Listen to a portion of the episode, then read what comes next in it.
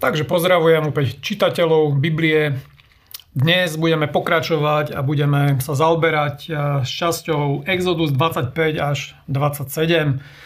Budeme hovoriť o um, návode alebo pláne výstavby a svetostánku Možišovho stánku. Um, Mojžiš 40 dní a 40 nocí na vrchu Bože prítomnosti prevezme inštrukcie, ako má vyzerať svetostánok a naozaj to boli veľmi presné inštrukcie, ako to má byť, čo nás vyučuje, že Boh má predstavu veľmi konkrétnu o tom, ako čo má vyzerať, ako majú vyzerať veci obrazne povedané aj v našom, v našom živote, alebo obrazne povedané aj bohoslužba.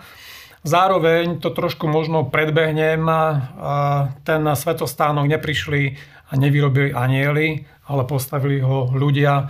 Neskôr budete čítať o dvoch mužoch, Becalalovi a Aholiabovi, ktorí boli zruční, múdri, umelci, ktorí do toho vložili, tak povediac, to ľudské, ale samozrejme bolo to všetko košer, malo to byť všetko urobené tak, čo aj ste sa mohli dočítať, že všetky tie parametre mali byť dodržané a všetko tak, ako bolo povedané, tak malo byť eh, dodržané. Takže aj nás to eh, nejakým tým veciam správnosti a tých božích poverení vo všeobecnom zmysle slova vyučuje, že máme na to dbať v každom nejakom tom ohľade a zároveň je priestor aj na určitom zmysle slova pohyb, kreativitu a to, čo vložil v úvodzovkách to ľudské, ako som vlastne hovoril. Ten svetostánok s výbavou naozaj reprezentoval všetko, čo predstavoval veľkonočný baránok Pán Ježiš Kristus. Dovolím si prečítať len časť zo Židom 8.5, kde je napísané, že a ktorý sveto obrazu a tieňu nebeských vecí, ako povedal Boh Mojžišovi, keď mal robiť stán, Hľaď vraj, aby si urobil všetko podľa vzoru, ktorý ti bol ukázaný na vrchu, ale teraz došiel Ježiš natoľko znamenitejšie svetoslúžby, nakoľko je aj lepšej zmluvy prostredníkom.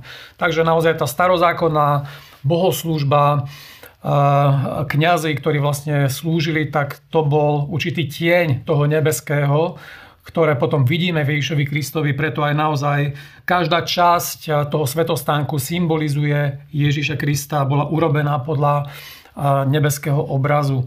A, a mali ste tam možnosť si prečítať jednotlivé tie časti, že čo ako malo vlastne vyzerať a aké časti mali obsahovať a, ktoré veci mali byť a, urobené do tohto stánku. A ja sa krátko len povenujem trom. Prvé a, je menora alebo sedemramenný svietnik aj olej. Toto malo byť naozaj z čistého zlata jedného kusa, čo nám poukazuje na nejaké veci.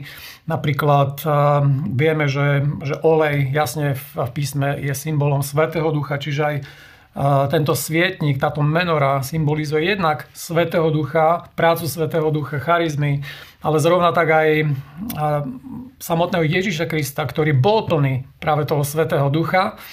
A to, že to bolo z jedného celku urobené, takého toho kujného zlata, tak je veľký dôraz na to, aby sme veci robili správne. A Biblia nás vyzýva k jednote v zmysle, a, a, ako je napísané, že kto sa pripojí k pánovi, tak je s ním jeden duch.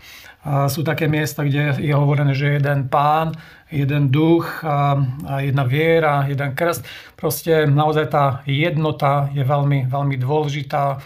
A ďalej, to, čo chcem vlastne zvýrazniť, je práve to, že to svetlosť tohoto svietnika je práve aj tým Ježišom Kristom, lebo on sám o sebe hovorí, že on je to svetlo sveta, o ktorom vieme, že osvecuje každú, každú tmu a v ňom ľudia majú orientáciu života, záchranu vo svojom živote a pomoc.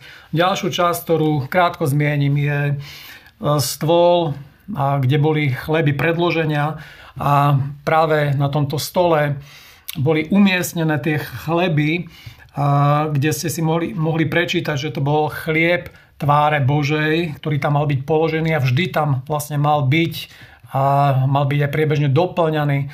A ten chlieb bol pre Árona a jeho, jeho synov, bolo to 12 pecňov a práve aj v tom novozmluvnom význame znovu len, tak ako som povedal, i tieto a príklad a tento, tento konkrétny príklad stola a tých chlebov predloženia symbolizujú Ježiša Krista, lebo on sám hovorí o sebe, že ja som ten chlieb života, kto prichádza ku mne, nebude, nebude nikdy hladný. A tá posledná časť, o ktorej poviem tiež, je archa svedectva alebo truhla zmluvy. Tam zvýrazním len dve časti a síce pokrývku alebo zľutovnicu alebo proste vrchnák, ktorý bol na, na tejto truhle zmluvy, arche svedectva. A práve na tento vrchnák alebo doslova miesto milosti bolo v, v dni zmierenia Jom Kippur, keď raz za rok prichádzal veľkňaz a prinášal obeď za hriechy ľudu, tak bola pokvapkaná táto zľutovnica krvou zvierat, čo v tom paralelnom význame Nového zákona je jednoznačne vyliata krv Ježiša Krista na odpustenie našich, našich hriechov. A zrovna tak ste sa dočítali, že do tejto archy bola vložená, bolo vložené svedectvo, zmluva, alebo teda vieme, že sa jedná o desatoro. A to predstavuje naozaj to, že sa Boh rozhodol komunikovať s človekom. Na jednej strane desatoro a na druhej strane, dovolím si prečítať tiež e, krátky, krátku pasáž z 25. kapitoly 2. Možišovej a do dáš pokrývku na truhlu z vrchu a do truhly dáš svedectvo, ktoré ti dám. A tam budem prichádzať k tebe a budem hovoriť s tebou sponad pokrývky spomedzi obidvoch cherubov, ktorí budú na truhlou svedectva o všetkom, čo ti rozkážem dotyčne synov Izraelových.